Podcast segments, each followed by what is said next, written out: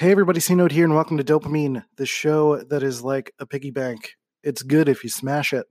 Today on the show, we are talking about the Enneagram, an introduction to the Enneagram. Uh, specifically, I'm hoping people will listen to this show. I think it's a I think it's going to be a good episode because this is something that I've been putting off personally for a little while now. I've been wanting to learn about the Enneagram for at least a year, but I've been diving so deep into the Myers Briggs stuff and spiral dynamics and so many other maps and models that I just didn't have space for it. And it's funny, like Molly and I recently, we just got like CBD oil to just like kind of try it, which I should do some unless she took it with her um, after this episode. And I took a little too much, so it was a little high. Um, but uh, I just was like, I, went to the bathroom and then I looked for the complete Enneagram, uh, which is a great book and basically what this episode is about. And I saw that it was five bucks on Amazon, and I was like, I'm going to read this entire thing. Uh, so my introverted thinking was basically unlocked, and I was really excited to do research. And I've read about eight hours of it in the past two days. So it's a long book, but I'm about halfway through, and it's pretty amazing. But it helps uh, really break down what the Enneagram is and then start to go into the different types and the subtypes and understanding its etymology. It's just so much has given me life. It's fantastic. So we're going to talk all about it, a little bit of what I've learned so far about the basic introduction to Enneagram, a little bit of what the types are, what they mean, and what what is this thing, right? And and what is it in relation to Myers Briggs and personal development and all of that stuff. So we're going to break it down, the Enneagram, an introduction today on DOPEamine. Let's go. Drums, please.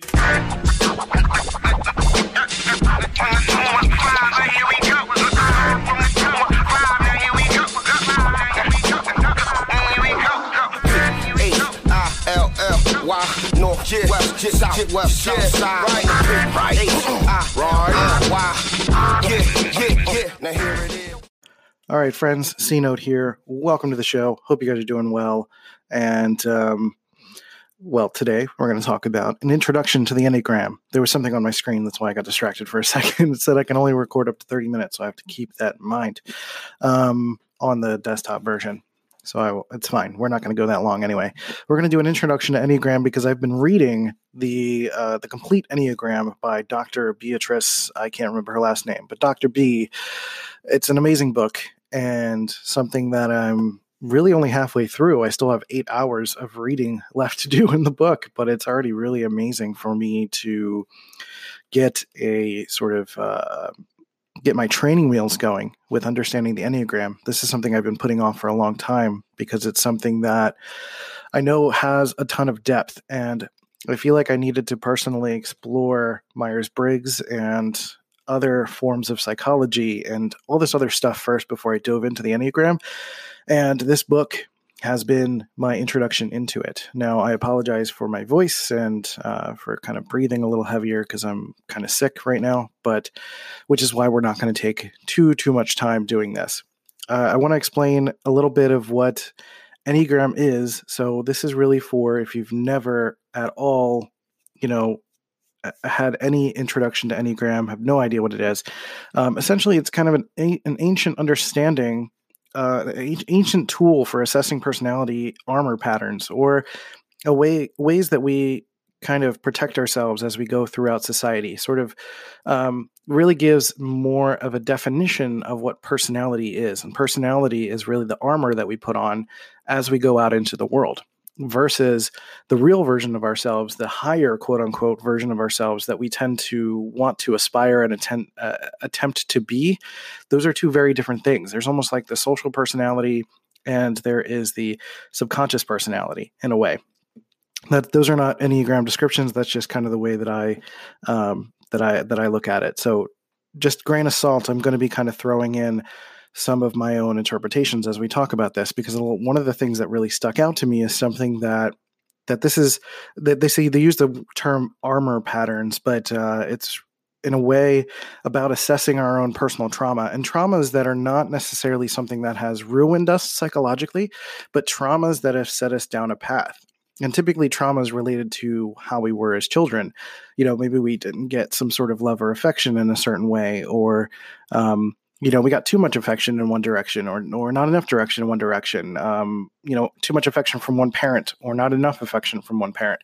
Um, maybe there was like yelling and domestic abuse. Maybe you didn't feel a sense of security, uh, all sorts of things that really help identify like why we value certain traits for ourselves and, and why we value those traits as we navigate through society.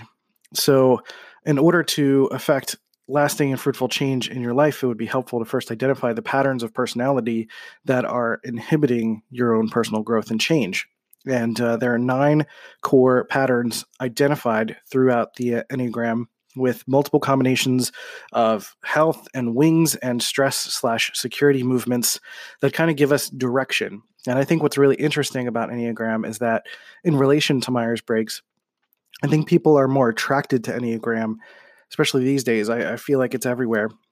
I think they're more attracted to Enneagram because it gives a little bit, just a little more specificity as to like where to go and what to do. Because I think people understand that personality piece. I think they can understand who they currently are, you know, the, the surface level of their personality.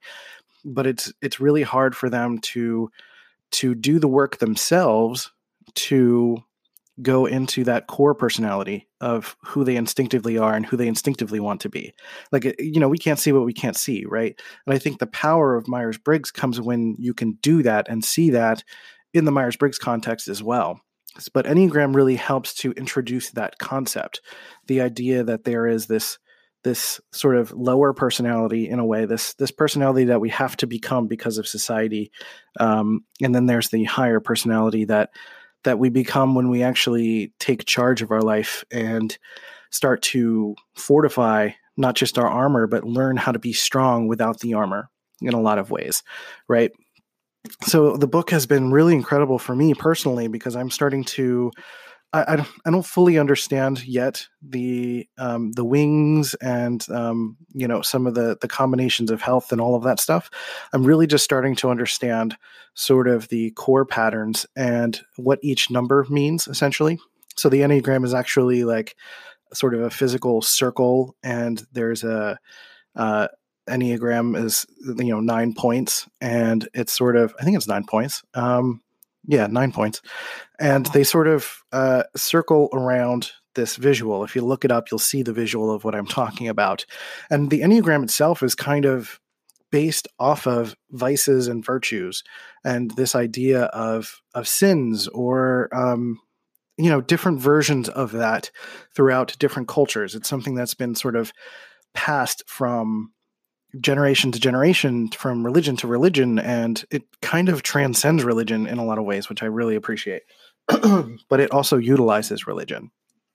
It's not it's not about having to submit to any kind of religion but it's the idea of virtues and vices is something that comes from religion in some shape or form is really what i'm trying to say. So re- quite literally the nine points are expressions or interpretations of those vices or virtues.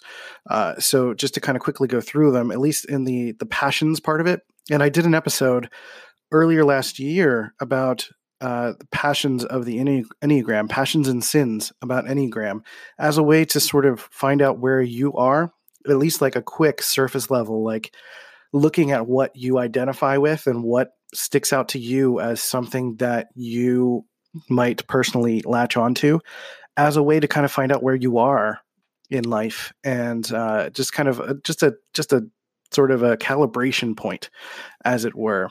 So i'm going to kind of go through those real quick. These are the the passions. Uh, number one is perfectionism. Number two is pride. Number three is anger. Number four envy. Number five is avarice or greed Number six is fear. Number seven is gluttony. Number eight is lust, and number nine is sloth. So I'll go through those again real quick in a in a moment to sort of uh, quickly and briefly go through those. I think in a future uh, episode I'll go through those in more depth and specificity because um, I think they deserve a lot more attention to to really take time to break down. But the way that it is right now, um, you know th- those are the ways that you can kind of look quickly look at it and understand um, you know what the focus is essentially because there are two sides to every coin and there's two sides to the perfectionism piece there's two sides to the pride piece to anger envy etc and it's really about understanding again the passions and sins part of it the passions the vices and virtues you know that something that we naturally latch onto as something that is in defense of ourselves typically becomes something that is actually hurting us more than it's helping us. For example if we are you know living in fear for enneagram 6 if we are living in an intense fear that is something that we may try to avoid problems be out of fear but that can often make fear the things that we fear manifest strongly, more strongly, you know, based on the fact that we're either avoiding them or we're trying to trying to intimidate or over prepare because we're fearful and end up causing more issues that create more fear. It's kind of like a brief example of it, but that can apply to all sorts of different situations when it comes to envy, anger, pride, perfectionism, lust, gluttony, sloth, uh, avarice, etc. So that's kind of like a loose idea. Again, I'm going to break that down further in uh, a future episode. Uh, I'm going to take a, brief, a brief break, catch my breath, and uh, we're going to kind of wrap this introduction up, and I'll let you know what's coming next. Join me, 48 Hours correspondent Erin Moriarty, on my podcast, My Life of Crime as I take on true crime investigations like no other. This season, I'm looking into the labyrinth of crime and secrets within families. I'm cutting straight to the evidence and talking to the people directly involved, including investigators and the families of victims. Listen to My Life of Crime with Erin Moriarty wherever you get your podcasts. Making everyone happy on vacation isn't easy, but you know what is? Going to Aruba. All you have to do is walk out your door to find pristine pools, relaxing white sand beaches, and an island teeming with outdoor activities that'll put a smile on any face. You won't just feel great, you'll all feel great, filled with a calmer, more peaceful vibe that radiates Aruba's warmth. And the best part is, it never fades. That's the Aruba effect. Plan your family trip at aruba.com. Inspired by the life of the savvy and ambitious Colombian businesswoman Griselda Blanco comes a new Netflix original limited series. Griselda tells the story of a devoted mother who, with her lethal blend of charm and relentless savagery, creates one of the most powerful cartels in history. Witness Sofia Vergara's captivating transformation into the godmother of the underworld. Griselda, now streaming only on Netflix. All right, so Something I forgot to mention before I started uh, um, going down this rabbit hole is this book I'm reading, The Complete Enneagram, which is absolutely amazing. If you're, it's it's beautiful because it is something that is um, informational, but there's also some sort of spiritual elements in there. It's not like woo woo language per se, but it sort of taps into there's a lot of quotes for things. There are some really nice, um, she does a really great job with her research. And she also talks about, in reference to Homer's The Odyssey and Dante's Inferno, using different examples within those stories of how each checkpoint for uh, Odysseus, for example, on the Odyssey was in relation to each of these Enneagram types. So you get to see examples within the book that give you sort of a look at how each type has manifested in sort of those stories and you know kind of relate it to how we approach uh, our usage of each of those types in our lives. And the thing that i think is really interesting is that you know you don't necessarily i mean i think you you can identify with a dominant type but essentially there are more nuance and specificities that kind of go within each type and you can sort of look at a couple of these and use it again as like a prompt to to just take note like okay this sticks out to me as something interesting. You know maybe the pride piece identify with the avarice piece and the gluttony piece. Because in a way there are there are connection points. There are almost there are triads in a way of way of ways for you to uh, to sort of learn where your stress and stress and growth opportunities are um, stress and security moments within each. So for example I'm so far I'm identifying I started identifying as a 7 gluttony but then as I started reading about 5 which I just got done reading I identify that with that much stronger and INTPs tend to identify with um, with 5 but there are also subtypes that help you further identify because just an INTP 5, it's not something that I identify with on its own. There is a, a, a section of it, a subset of it called the sexual type. Sexual, there's sexual, social, and self preservation, those three types within each type. So I'm a five sexual, and I think it's I think my order is sexual, social, and um, self preservation because the sexual piece stands is really about one on one connection, and not necessarily romantic types, but it does uh, account for that. It is mostly in relation to sexual one to one romantic sort of relationship, but it really is intimacy would probably be a better word there, but they use the word sexual in the book. So I identify as an INTP 5 sexual uh, subset, subtype for uh, Enneagram 5. And for Enneagram 5, the growth opportunity is to learn about the healthy parts of 7, gluttony, which also stands for enthusiasm and optimism, um, as a way for, uh, as a growth path for me. They also give growth paths for the individual subsets, but understanding and researching a little bit of what 7 is can help me sort of understand you know being creative and being open and allowing myself to open up to opportunities one of the things that really stuck out to me is that fives avarice and greed is really all about intellectual depth and it's all about um, me personally sort of withholding myself or limita- putting limitations on myself that aren't necessarily there so limitations that I've been having to put on myself because of my mental health, but have also created such intense boundaries that I've basically become inaccessible to clients, to people, to opportunities.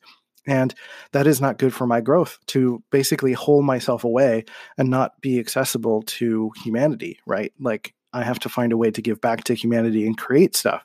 So accessing that through seven, through enthusiasm, through optimism, through um, through more through the idea that abundance is possible that i'm not living within a scarcity mindset but i can sort of grow into an abundance mindset that is sort of my stress my stress growth path growth path is from 5 to 7 and now if i have to go back meaning if i have to go into my security phase where i'm trying to learn about my childhood traumas and trying to learn about what happened to me when i was younger that for me is eight or lust. And lust doesn't necessarily mean sexual lust, but lust means sort of an intense passion for something, uh, something that's very direct, very um, instant gratification, very truthful, and full of trust and control.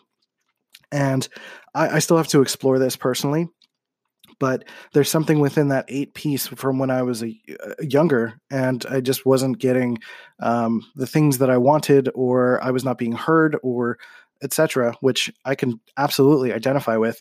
That I was not essentially getting a lot of the things that I that I needed out of my childhood, and I started to kind of accelerate through my own process, and that's like accelerate accelerated me through mania, and really the past seven years or so growing up or going through and living in San Diego and basically escalating my life to where I left San Diego and I started to go into the gluttony piece. I sort of moved through avarice and greed and started to uh, realize that I can live a life of abundance, but I felt like I was going in the wrong direction, where I was using, um, I was using that seven enthusiasm, optimism, abundance mindset as a way for me to cover up all of the bad feelings that I was dealing with, and not actually going through and assessing them, if that makes sense.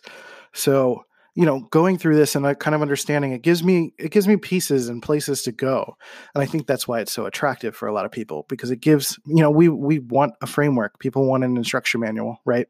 And for you to still get the most out of this you still have to like do the work and you have to go into your brain and figure out like what's going on in your past and and go to difficult places i think the thing that is true for every single type is that for you to move forward, you have to be able to go to difficult places. You have to let go of of of the notion that you're completely in control, that there's other stuff going on. So um so real quick before I go further into that, there are for each of these nine, there are you know some of these are a little bit unclear right? So like perfectionism is is pretty literal like perfectionism and going too far and and living too rigidly um, can be a problem but it's certainly a way for you to stay grounded and, and live with intangible results.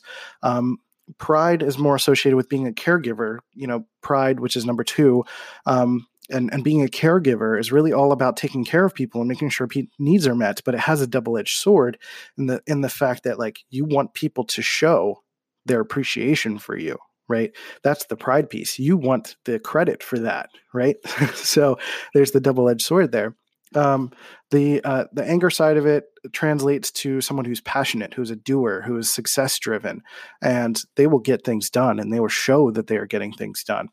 Uh, envy is like the most emotionally depth and empathetic of all the types.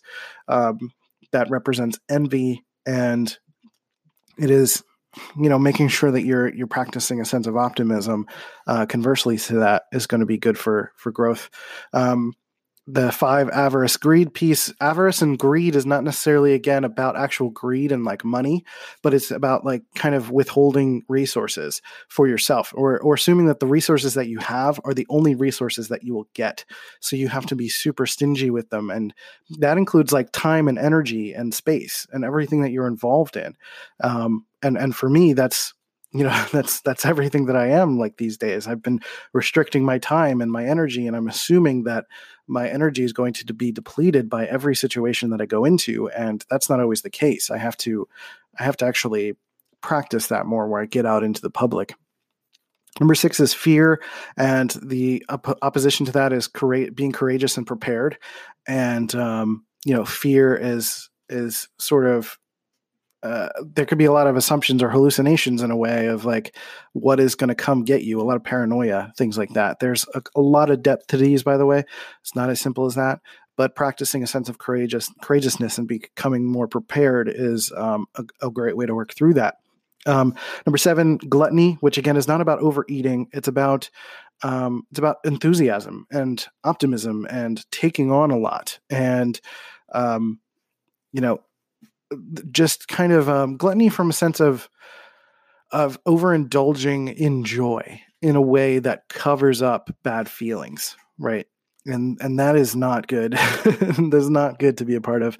Um, as you tend to crash, like I, I, identify with my mania as a part of seven, um, something that I overindulged so much in my 20s and I'm still afraid of it. I'm afraid of going back into that seventh place because it was full of, you know, it was full of that manic energy. And I want to get to a place where I can be optimism and I can be optimistic and I can be fun and I can ha- live in that place of abundance without using it as a shield to, you know, block my bad feelings or reframing uh, bad feelings into good feelings instead of just actually working through all of the difficult stuff. Uh, number eight, like I said before, is about lust, is about uh, being direct and truthful and instant gratification. And um, there's anger within this. Um, there's sense of trust and control, and and just really being forthright with what you want, and uh, you know, but not being so hurtful and hateful in that directness. Uh, you know, still being considerate and thoughtful, but uh, certainly being direct with what you want. You know, yields its rewards. And then sloth is number nine. It's about peace, and peace is really about avoiding conflict. And um, you know, sometimes it's associated with laziness, but essentially, it's more about avoiding conflict and more about maintaining a sense of peace in a way that just sort of makes you uh, uh sort of disassociated from reality, like you're not participating in life, right? And uh, that can be certainly the bad part of it. And the other good part of it is actually helping people work through conflict and maintaining a sense of peace and being um, a lovely person essentially. Um, so there, there's a lot more to all of these. I will go through these in another episode in the future. I just wanted to kind of give uh, sort of an overview because there's a lot more complications to this. Like i said there are subtypes. There are three subtypes to each uh, self-preservation a social and sexual version of each that you may identify more with the with versus the general explanation of the type right and then there's like wings i don't know exactly what the wings all mean i think there's like you identify with one type, but there's a part of another type that you identify with as well. And then there's sort of like the triad, where there are three of each, you know, there's nine of them. So three of each sort of fall into different categories of, um, I think it's anger, intellectual, and emotional. I think I want to say. I'm not sure. Um, I'll, I'll, look that up in the future. But but the point is that they're kind of separated into triads, and and they kind of play in threes, right? Like I said, with me being five, full of you know the greed and avarice side of it. Um, my growth path is to seven, and then my security emotional side of it is within eight lust. So for me to sort of uh, identify some where some of my traumas are, which again is where I think this is the most interesting from a mental health perspective, is helping to identify where those personal traumas are. And something you can almost take with you to a therapist or someone you want to talk to to work through this stuff. Or if you're working through a lot of this stuff on your own, this is what I've been doing to use this. I'm starting to use this as something like, okay, I need to look at that lust piece and identify, you know, where have I not been direct direct and truthful and in particular it's about my emotional state. I haven't been very direct with my emotions. I haven't been uh, very truthful about them because being forthright with what i want hasn't really resulted in getting what i want. Um, you know sounds like entitlements are being spoiled but it's really about um, it's expressing my emotional state and not having that be taken seriously because you know i'm my, my emotions as an intp have never come out in an elegant way. So for that to be the case in this framework as well, like just kind of makes sense. And I think that's why it's really interesting to not only just dive into like Myers Briggs, but then dive into this and start to learn other path, um, other maps and models. You know, the Graves model, which is coming. There is an episode coming on that, and other things to sort of you know look for the connection points and see where there are common occurrences because there is there's some of the just reading about the main type of gluttony there is some of the traumas within gluttony that i also identify with when i was younger about um, you know i had a lot of love from one parent and there was a lot of sort of domestic trauma for another from another parent. And that sort of leaves uh, uh, that piece that, that sort of leads to the gluttony part of it. So, in a way, I could be working in two sort of ways, but I think I mostly identify with the five sexual piece, which is all about me identifying and wanting a one on one connection with someone that is intense and deep and idealistic. It's essentially manifested in my relationship with Molly, but throughout my past relationships, there has been this place of me wanting to to wanting this ideal version of a person. And I mean, I've had to temper that as I grow up and get older because, like, you know, people are human; they're not going to be the idealistic version. But I'm certainly the most emotional of the five types, or of the of the Enneagram fives, I should say. And the sexual version of the five sort of accounts for that in wanting a singular or or one-on-one connections with people. I love having one-on-one depth connections with people. Even in the podcast, like I never liked doing Facebook lives because it was multiple people in the group and were coming in. I just didn't like it. I felt I didn't feel like a one-on-one connection with someone. I love having singular conversations, being able to go deep and talk about all sorts of things. Um, you know learn what's going on in someone's life and being able to help them. And um, you know same for me that i'm learning to share that so that i can give that and help with that more. Uh, so you know molly and i being able to express ourselves so wholeheartedly has been the most amazing thing i've ever experienced in terms of a relationship. And uh, that is something i've been searching for my entire life. And that piece is something that has been a through line throughout my life. So reading about that part of it has been like, oh crap, that is me. That is me so much. Right. So there are going to be parts of reading some of these descriptions where you're just like, yeah, there's some part of that that I identify with.